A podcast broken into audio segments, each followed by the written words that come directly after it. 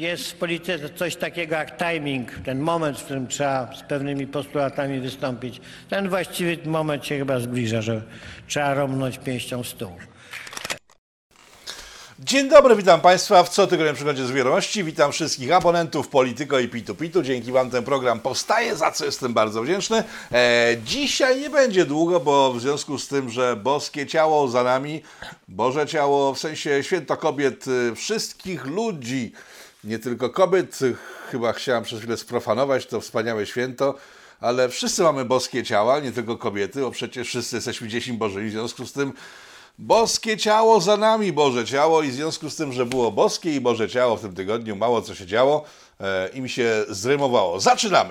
Zaczynamy od tego, że na Ukrainę pojechały sobie trzy osobniki z zagranicy, jeden żabojad, jeden makaroniarz, jeden nazista, bo tak się chyba określa ten naród. To byli kiedyś Niemcy, później naziści, a później znowu Niemcy, ale nazista, Niemiec to jest jedno i to samo. Dwa bratanki pojechali na Ukrainę, czym wzburzyli bardzo naszą opozycję, gdyż stwierdziła ona, że dlaczego oni jadą na Ukrainę, a my tam nie jedziemy. No więc tak informuję, bo chyba ktoś przeoczył taką sytuację, że my tam, w sensie rząd wielkiego mego imperium, jeździ od dawien dawno, od początku tej rozpierduchy na Ukrainie, w związku z tym teraz już nie musi jeździć, bo kiedy było trzeba, to się jeździło, a ci teraz pojechali tylko po to, żeby poinformować ukryw o tym, że no, przesadzają z tym swoim niepodległym krajem. W sumie to mają za dużo ziemi, po co im tyle, w związku z tym chyba czas, żeby oddać Ruskim, co Ruscy chcą, bo jak nie, to będzie bardzo srogo, w sensie w gospodarkach zachodnich będzie bardzo srogo, bo jak czytamy u propagandzistów rządowych polskich, nasze wielkie, małe imperium w tej wojnie tylko zyskuje. Mimo że się zadłuża, wydajemy masę pieniędzy i tak dalej, to my tylko zyskujemy, a wszyscy dookoła poza Polską, Polska jest jakąś zieloną wyspą znowu ponownie na mapie wszechświata, więc ta zielona wyspa sobie rośnie, jest coraz bardziej zielona, a cała reszta gnije i my na tym ugramy coś sobie. No okej. Powiem tak, założyłem się z jednym z urzędników rządowych, w sensie urzędników pozarządowych, bo to jest szef jednego z NGO-sów, że jego tezy na temat przyszłości naszego imperium skonfrontujemy sobie dokładnie za rok. To było wczoraj, więc zostały jeszcze 364 dni do rozwikłania pytania, czy mylą się wszyscy ci, którzy myślą, że jest niedobrze, a będzie jeszcze gorzej, czyli że lepsze jutro było wczoraj, czy też ci, którzy mówią, że po prostu się zieloną wyspą po wszechczas i czasy wszechgalaktyczne zarządzaną przez nasze władze, naszego małego imperium i wszystko będzie bardzo dobrze. Sprawdzimy sobie tą kwestię za niecały rok minus jeden dzień, bo to wczoraj, jak powiedziałem, się założyłem, w sensie stwierdziłem, że trzeba mi to sprawdzić, a nie ma co się przecież trzepać nad tematem w chwili, kiedy jest jedna wielka niewiadoma, bo są głosy na tak, na nie oraz przeciw wszystkiemu, jak zwykle to w Polsce bywa. Delegacja tych wszystkich tych przedstawicieli grubych państw zachodnioeuropejskich udała się, jak powiedziałem, na Ukrainę i tam, co ciekawe, zdjęcia, które pojawiły się w mediach, pokazywały głównie pana Makarona. Owszem, pan ten makaroniarz i Makaron to jest ten z Francji, jakby ktoś nie wiedział, ten papież Francji. Pan od spaghetti się w sumie nie pokazywał nigdzie, pan z Niemiec się pokazywał, ale mało go pokazywano. Zdjęcia, jakie pokazały się pana Makarona w uściskach z panem Zaleńskim, wzbudziły wiele emocji, pokazywane były, porównywane do różnych wielu rzeczy, na przykład to zdjęcie teraz robicie na ekranie, czyli pan Makaron z panem Zaleńskim tam robiący sobie z bliska różne rzeczy, porównywane było ze zdjęciami Judasza, które teraz widzicie na ekranie, oraz ja sobie sam porównałem, to nie jest tak, że po prostu teraz ktoś sobie to wrzucił, ja teraz to skopiowałem, tylko porównałem sobie do innego zdjęcia, to widzicie na ekranie, równie niewesoła sytuacja.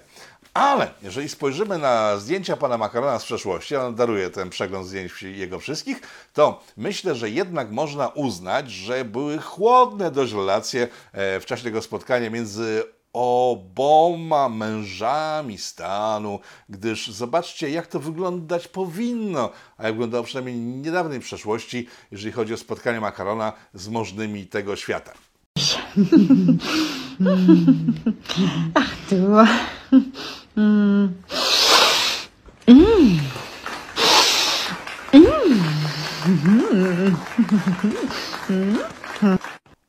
No tak, i to ja rozumiem, że to jest spotkanie pełne radości i czułości, a te ukraińskie można sobie wsadzić między bajki, jeżeli ktokolwiek mówi, że było tam coś więcej poza brakiem chemii.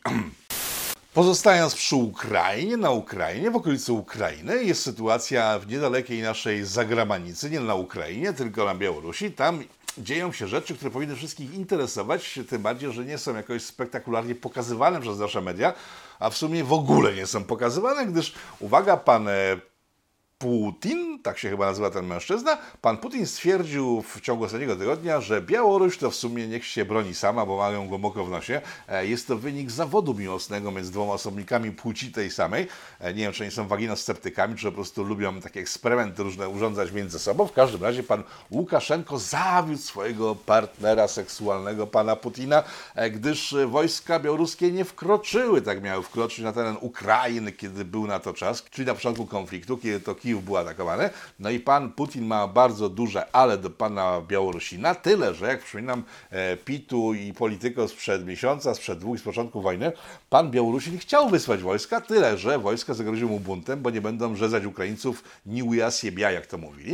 Nie wiem, co to znaczy, ale to chyba jakieś brzydkie wyrazy są. W związku z tym bunt powstał, w związku z tym pan Łukaszenka nie mógł nikogo wysłać na Ukrainę, no i tutaj jest jedna z części pokazujących, dlaczego ta wojna trwa tak długo, chociaż nie wiem, czy wojna ta trwałaby krócej, gdyby białoruski dyktator rzucił wszystkie 30 swoich wojsk na Ukrainę. Nie wiem, nie wiemy, nie dowiemy się, nie jestem panem Zychowiczem, żeby gdybać, co by było gdyby, aczkolwiek to jest bardzo fajny facet, pan Zychowicz, i bardzo lubię sobie czytać jego książki, gdyż pokazują, co było gdyby, bez żadnego ryzyka, że tak się mogłoby wydarzyć, bo się wydarzyło całkiem inaczej.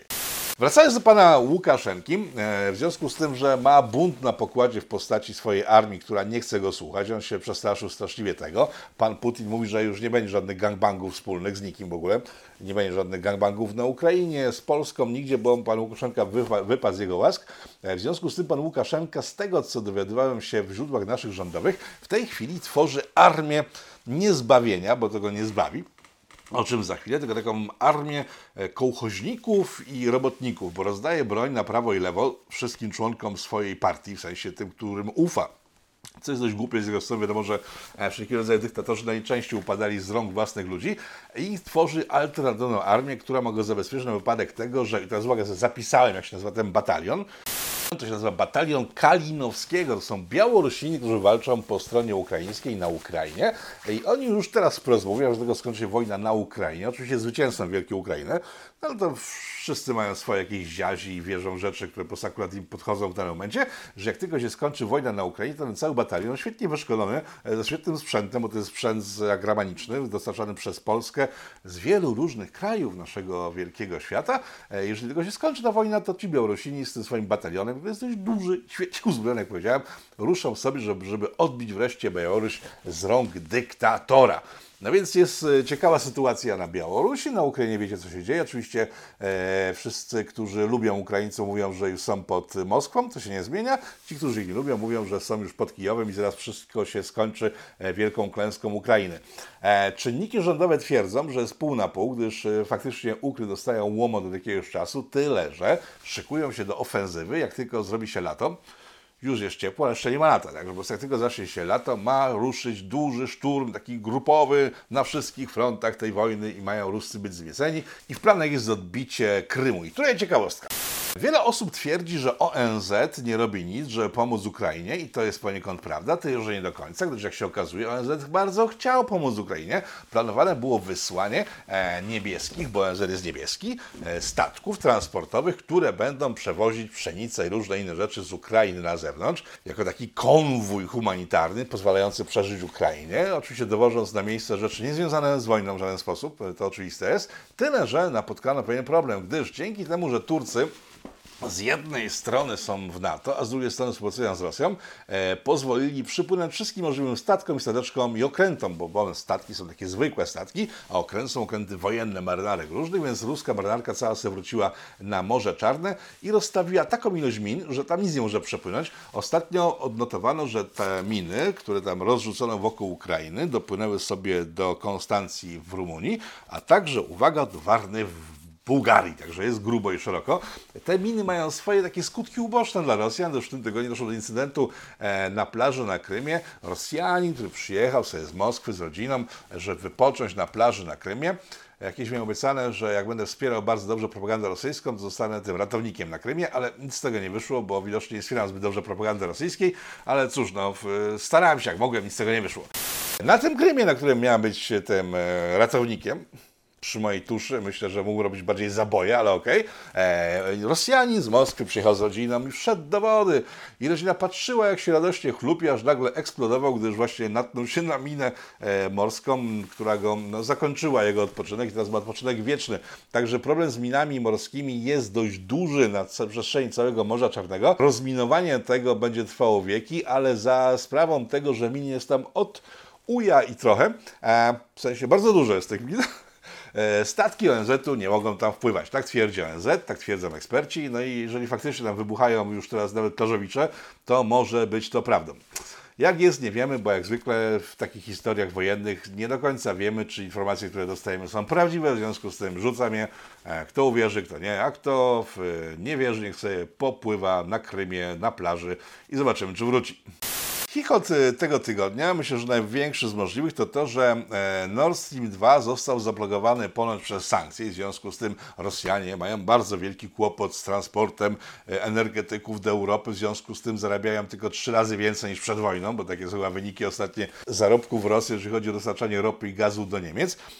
Chyba się zdenerwowali, coś musi być bardzo nie tak, skoro w tym tygodniu informowali, że nastąpiła jakaś awaria Nord Streamu 1, o którym pytałem kilku ekspertów w ciągu tego czasu, 3 miesięcy, dlaczego w ramach embarga nie zamknięto tego Nord Streamu 1. No i wiadomo było, że nie zamknięto zostało dlatego, że Niemcy muszą jakoś z czego żyć. Sprzedają tą ropę rosyjską wszędzie dookoła, łącznie z nami, tak mi się przynajmniej wydaje, bo niby skąd mielibyśmy brać ropę i gaz? No więc Ruscy powiedzieli, że nakładają embargo, w sensie nie powiedzieli tego wprost, ale poinformowali, że jest duże uszkodzenie Nord Streamu 1, w związku z tym 60% przesyłu padło, a kolejne 40, czyli 100% wpadnie w każdej chwili, gdyż firma Siemens z niemiecka ponoć bardzo źle robi reparacje jakichś niereparowalnych rzeczy. W związku z tym Nord Stream 2 już nie działa, a Nord Stream 1 ma za chwilę w ogóle nie działać i to spowoduje naprawdę duży problem, bo Niemcy nie mają skąd brać ropy i gazu jak tylko od Rosji, a cała Europa trzęsie się i to jest ponoć główny powód wizyty tych 3 wirtuozów, jak ktoś powiedział, tenorów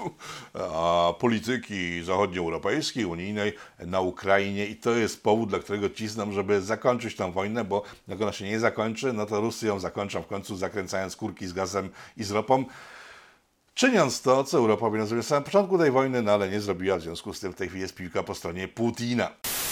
Kolejny element tej sytuacji związany jest z gazem i ropą z Rosji, która dochodzi w coraz słabszej kondycji do Unii Europejskiej, jest to, że nagle Niemcy, czyli Unia, Czwarta Rzesza, stwierdziły, że gaz jest zły. Bo skoro go nie ma i nie można od niego uzależniać wszystkich kolonii w Czwartej Rzeszy, no to musi być bardzo zły, bo Ruscy go nie dostarczają. Za chwilę prawdopodobnie nie będą go dostarczać w ogóle, więc zmieniła się polityka Czwartej Rzeszy w stosunku do gazu.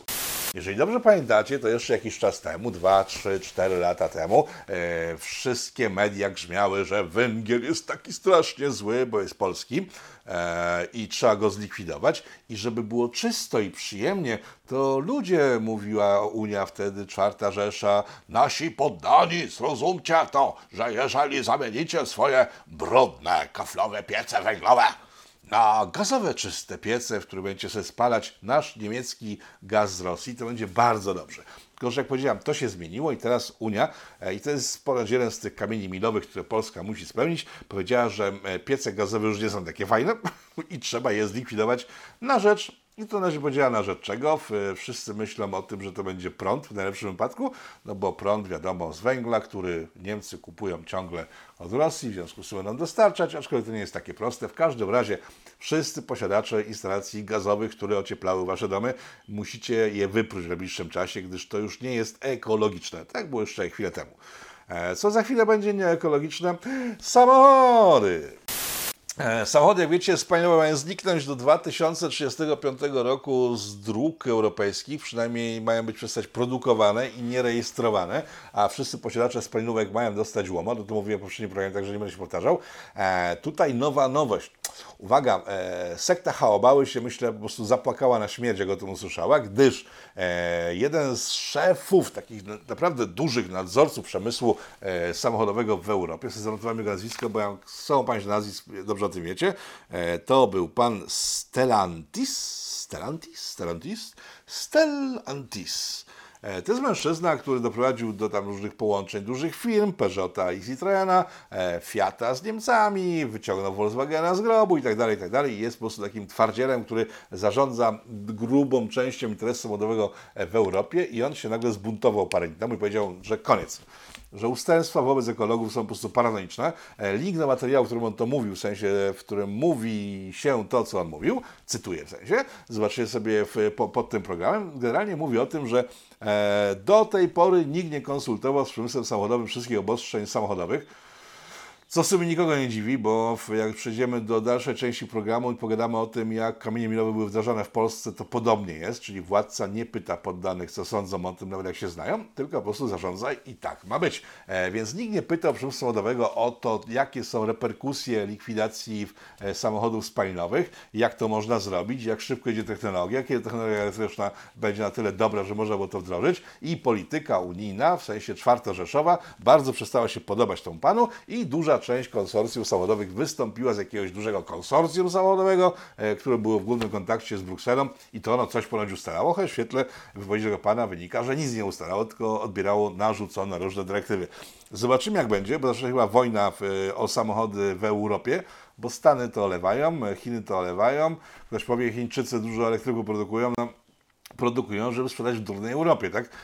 Indie to olewają. Generalnie nawet Spider's Web, to jest takim prounijnym bardzo serwisem, piórem pana Złomnika, którego kiedyś bardzo sobie szanowałem, napisał, że jedynie Europa ma jakiegoś koszmarnego jerdolca na punkcie w tych elektrycznych samochodów i tylko ona będzie czysta chociaż nie do końca, bo przecież wiadomo, że nie ma ścian i granic stojących poprzek różnych państw, w związku z tym ten syf z zewnątrz tak będzie do nas trafiał i jaki jest sens tej polityki nie za bardzo wiadomo. Będziemy obserwować sobie, co się dalej dzieje z samochodami. Przechodzimy do dalszych złych informacji. Mówię o naszym rządzie. W naszym rządzie trwa w tej chwili apopleksyjna awantura, gdyż się okazało, że kamienie milowe, które ponoć zostały przyjęte przez cały rząd, zostały przyjęte przez część rządu, gdyż na przykład ministerstwa, które podpisywały się, że tak, te kamienie milowe są mega super, a wiadomo, że z wypowiedzi polityków naszego rządu Zjednoczonej Lewico-Prawicy z zeszłego tygodnia, które publikowałem, to my wszystko to sami zaproponowaliśmy Brukseli. W związku z tym teraz już nie ma odwrotu, że ktoś nam to narzucił, że owszem, oni podpisywali, ale inne punkty całkiem i to w finale znalazły się punkty, których oni nie podpisywali i wygląda na to, że pan Morawiecki wprowadził już po konsultacjach z naszymi ministrami rzeczy, a które się oni nie zgadzali. Tak przynajmniej wygląda oficjalna wersja opozycji rządowej, czyli Solidarnej Polski, która teraz się stawia, że oni niczym nie wiedzieli. Okej. Pogadałem się z różnymi politykami związanymi z rządem i wynika z tego, że to, co teraz się dzieje, jest mocnym przesileniem, trwającym już od dobrych paru miesięcy w rządzie Zjednoczonej Prawicy, gdyż pan Mateusz Morawiecki ma tam coraz słabszą pozycję. Gdyż pan Mateusz Morawiecki od kilku miesięcy jest pchany do przodu wyłącznie przez pana Jarka Kaczyńskiego. Zresztą z tego, co się dowiedziałem, to Jarosław Kaczyński odpowiedzialny jest za wszystkie te punkty milowe, gdyż to on kazał przepchnąć 1:1, żeby tylko właśnie skończyć konflikt z Brukselą. Wreszcie znalazł się winny tego wszystkiego. Dziwnym trafem, chwilę po tym, jak ja o tym usłyszałem, pan Kaczyński odchodzi z rządu, w którym w sumie był, a go nie było. W każdym razie sam powiedział, że wcześniej chciał odejść, ale Putin wołał wojnę, w związku z tym został dłużej. W związku z tym już jesteśmy świadkami winy Tuska, jeszcze wina Putina. Nie wiem, jak smakują, ale wina Putina... Winą Putina, bimber Putina, wódka Putina. Winą Putina jest to, że Kaczyński ciągle był w rządzie, teraz już nie jest. I tu bym kontynuował tę informację mówiącą o słabych pozycjach pana Morawieckiego. Może nawet skończę. Skończę ją, zanim pójdę znowu jakieś dykteryjki i rozmemłam ten program całkiem. No więc pan Morawiecki określany jest przez swoich przeciwników w PiS-ie, który jest ponoć bardzo, bardzo podzielony, bo jest niewielka grupa ludzi związanych z panem Wateuszem, którego popiera pan Kaczyński, którzy wiedzą, co się wydarzy w bliższej przyszłości, ale nie powiedzą, bo nie chcą zdradzać super ciekawych rzeczy, które przygotowali dla wszystkich. No więc większość ponoć ta pisowska mówi, że nie wie dokładnie o co chodzi. Mają takie samo uczucie jak zwykli ludzie, że jesteśmy zagonieni w kozi róg. I z tamtych ust wydała się taka diagnoza mówiąca o tym, że pan Wateusz w sumie nie zarządza i nie rządzi, tylko jest określony jako spychacz. Czyli po prostu spychacz, czyli taki osoby, który spycha wszystkie problemy w przyszłość, w sensie rozciąga je i powoduje, że są przesuwane do przodu, nie rozwiązuje żadnych problemów, a to się kumuluje i ta górka jest już przed nami. Jak mówią pisowcy, jesteśmy już przed ścianą zbudowaną przez pana Wateusza, gdyż dalej tego się przesunąć nie da, co potwierdza informacje z Brukseli mówiące o tym, że kamieni milowych nie dostaniemy, w sensie hajsu za nie, dopóki ich nie wprowadzimy. A że ich nie wprowadzimy, już wszyscy wiedzą. Dziś znowu Unia przypomniała, że do lipca już nie zdążymy zmienić rzeczy, które są zapisane w tych wszystkich rozpiskach kamieniominowych. W związku z tym najbliższy termin to jest październik i do października hajsu nie będzie. Także ta ściana braku hajsu już się zbliża. Tak po prostu już prawie jest tego czas, żebyśmy wakacje przeżyli i zobaczymy, co się będzie dalej działo. Tak czy siak narasta konflikt w naszym wspaniałym rządzie Wielkiego Mega Imperium i w którym kierunku to pójdzie, zobaczymy. Ciekawostka z frontu ukraińskiego, kiedy kilka miesięcy temu, w sensie na samym początku wojny sobie, nie to, że żartowałem, tylko mówiłem o tym, że to jest bardzo dziwna wojna, bo Ruscy biją się z Ruskimi. Wtedy wiele osób odebrało to, że mówię o tym, że Ukry i Rusy są jedni i ci sami, co po jego jest prawda, tylko miałem co innego na myśli o tym, że dwa ruskie oddziały napadły na siebie i się wystrzelały wzajemnie, bo to była informacja z tamtego czasu. Dziś jest jeszcze fajniej. Uwaga, jest rosyjski batalion specjalny i nie po stronie ruskiej, tylko po stronie ukraińskiej, która walczy za wolność Ukrainy. I to są Rosjanie, stricte Ruscy, którzy mają dość Putina.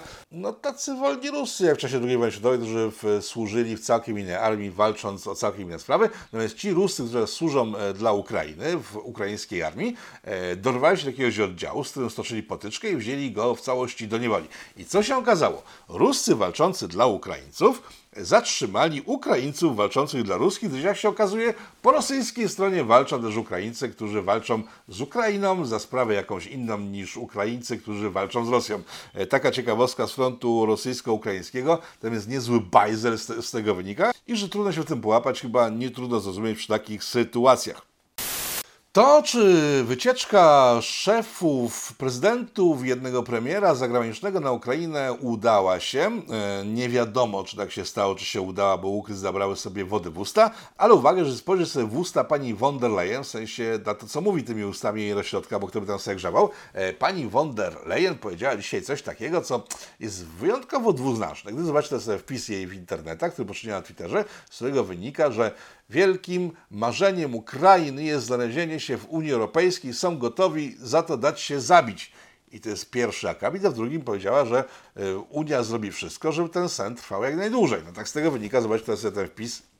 Być może go źle interpretuję, no ale taka jest jedna z interpretacji. To jest, myślę, dość nieciekawa perspektywa dla Ukraińców, bo z tego by wynikało, że mają sobie tak długo tam walczyć, aż nie będzie komu śnić. Okej. Z drugiej strony pani von der Leyen nie wiadomo jak długo utrzyma swój stolec w Brukseli, gdyż narasta ogromna opozycja ze strony zielonych i lewaków, którzy twierdzą, że ona jest, uwaga, zbyt mało radykalna i bardzo źle funkcjonuje. I uwaga, pod przykrywką tego, że chcą ją zdjąć, tworzy się nowe prawo europejskie, które myślę idzie w złym kierunku, jeżeli faktycznie dojdzie do skutku. Otóż do tej pory taką panią, jak pani von der Leyen, wskazywały na jej stolec rządy, wszystkie rządy członkowskie w Unii Europejskiej i to one rekomendowały ludzi na jej stolec, po czym poszczególne frakcje głosowały za tym, czy chcą ją, czy nie, tak? W tej chwili trwa próba zrobienia całkiem dużej zmiany w prawie unijnym, gdyż już nie rządy będą wskazywały takiego stolca pani von der Leyen, tylko uwaga, wszyscy posłowie.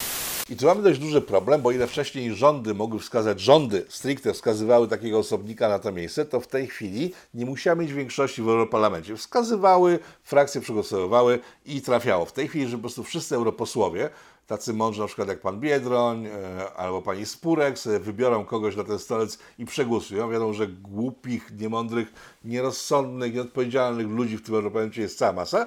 To kraje członkowskie stracą kontrolę nad Europarlamentem i będziemy mieli na stolcu, którego dużo zależy w sumie, kogoś, kto jest niezbyt sprawny psychicznie.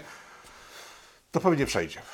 Bo dlaczego miałby nie przejść, skoro to jest jeszcze głupsze od rzeczy, które wcześniej działały. Także widzimy sobie, że Unia się zmienia, niekoniecznie na lepsze, ale kto by się temu dziwił. Z rzeczy weselszych w tym tygodniu WHO stwierdziło, że małpia ospa, którą straszeni jesteśmy od paru miesięcy, jest rasistowska.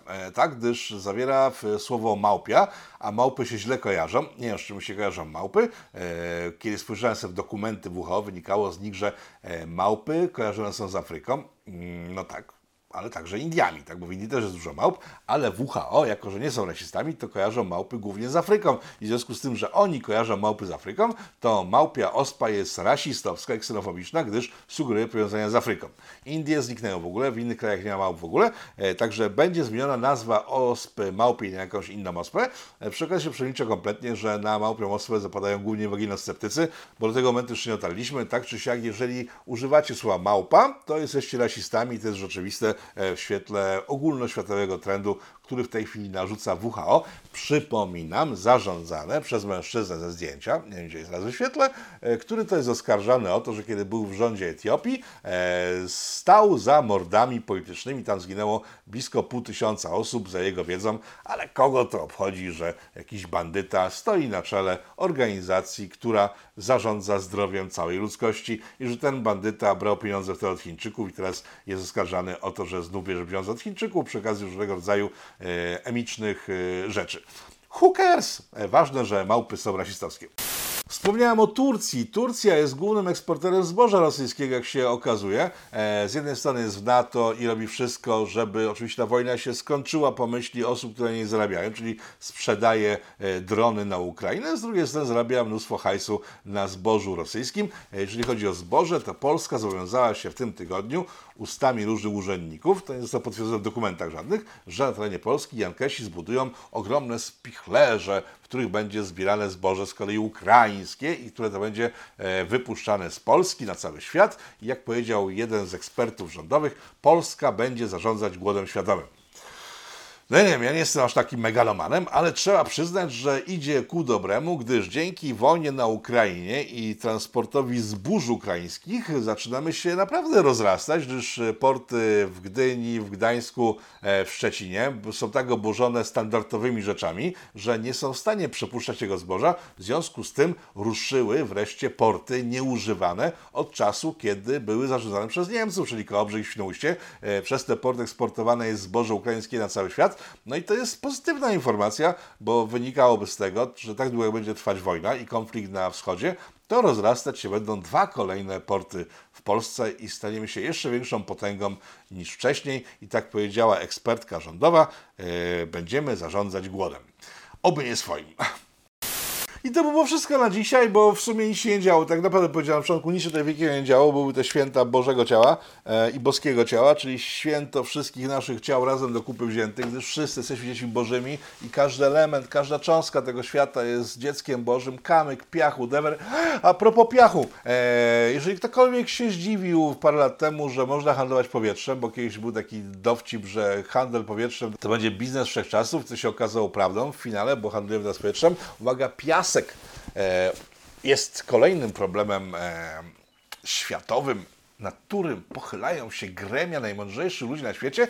Otóż w świetle raportu, który wypłynął w zeszłym tygodniu, dość duży raport, wrzucam go w linkach poniżej tego programu, na świecie brakuje piasku. Tak.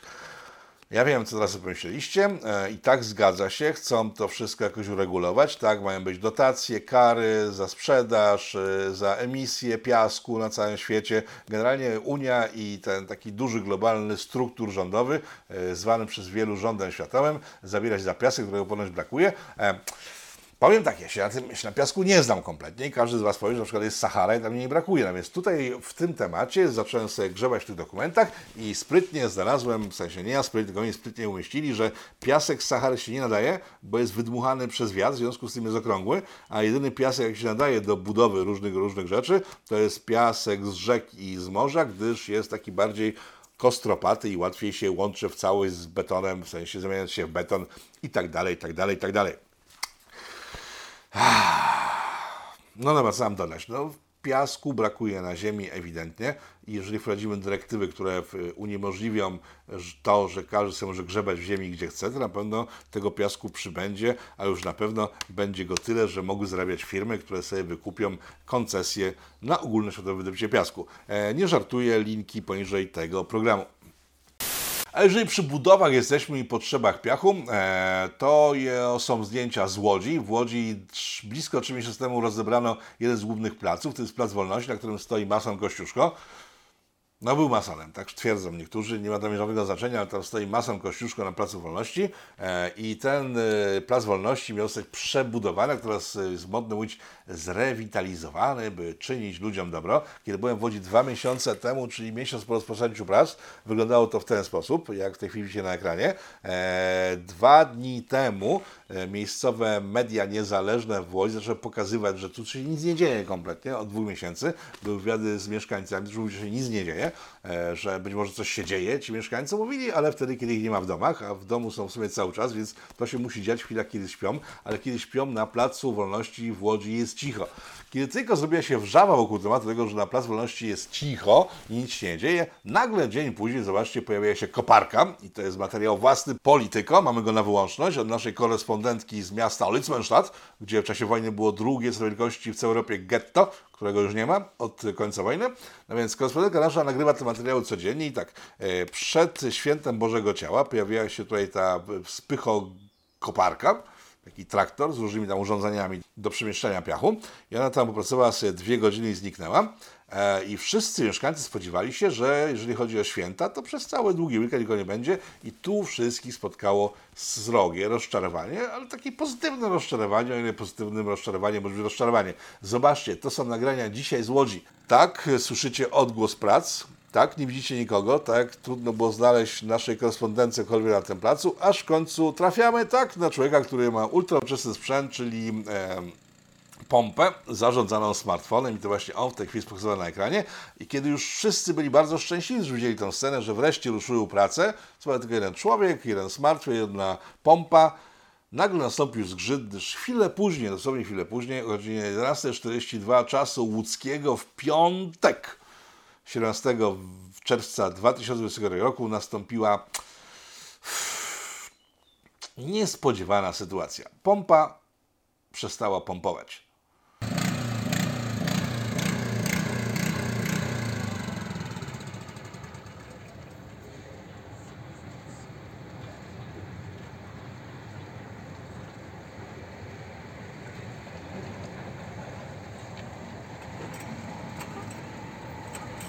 Skończyło się jej paliwo i na tym skończyły się prace na Placu Wolności. Także jeżeli chodzi o budowanie nowego wielkiego imperium, zyskujemy coraz nowsze doświadczenie. Łódź rośnie w siłę i już za 2 dekady być może ten projekt budowlany zostanie skończony. Jeszcze jeden element na koniec, przepraszam. Zobaczcie tych ludzi. Dziękujemy. Jeśli nie ma więcej pytań, to wysyłamy naszych młodych, którzy walczą o dobre czyste środowisko z chrustem do partii rządzącej, aby przekazali symboliczny chrust, który dzisiaj rano zbieraliśmy wszyscy. To są jacyś działacze Platformy, którzy w związku z aferą chrustową wyprodukowali ten oto materiał, w którym pokazują, że zebrali chrust i teraz go dostarczą do siedziby jakiegoś PiS-u, nie wiem na jakiego grzyba, bo jak już się zbiera chrust, to trzeba jakimś ubogim dostarczyć, ale ten materiał pchnął mnie do tego, żeby sprawdzić, co się właściwie dzieje z tym chrustem i po niedzieli, w sensie być może w ten weekend, ale bardziej po niedzieli na Polityko zobaczycie rozmowę z leśnikiem, który wyjaśnia, że to, co oni zrobili na tym filmie jest full nielegalne, gdyż nie można sobie zbierać w gałęzi w lesie jak się chce i tak dalej, i tak dalej, i tak dalej. Ja przecież wiedziałem, że przez całe życie miałem przepisy, wjeżdżając do lasu samochodem. Ale o tym już w najbliższych dniach na Polityko. Zapraszam serdecznie. Teraz ponownie dziękuję wszystkim abonentom Polityko. Pozdrawiam Was serdecznie. Udanego weekendu i kolejnego tygodnia, w którym spotkamy się przynajmniej parę razy z tego, co mi na dzisiaj wiadomo. Shalom alejkum. Alejkum shalom się mówi na koniec. Przepraszam. Powstaje pytanie, kto za tym wszystkim stoi? Kto zmierza ku konfrontacji, ku antysocjalistycznej awanturze? Trzeba wyraźnie oświadczyć, są granice, których przekroczyć nie wolno.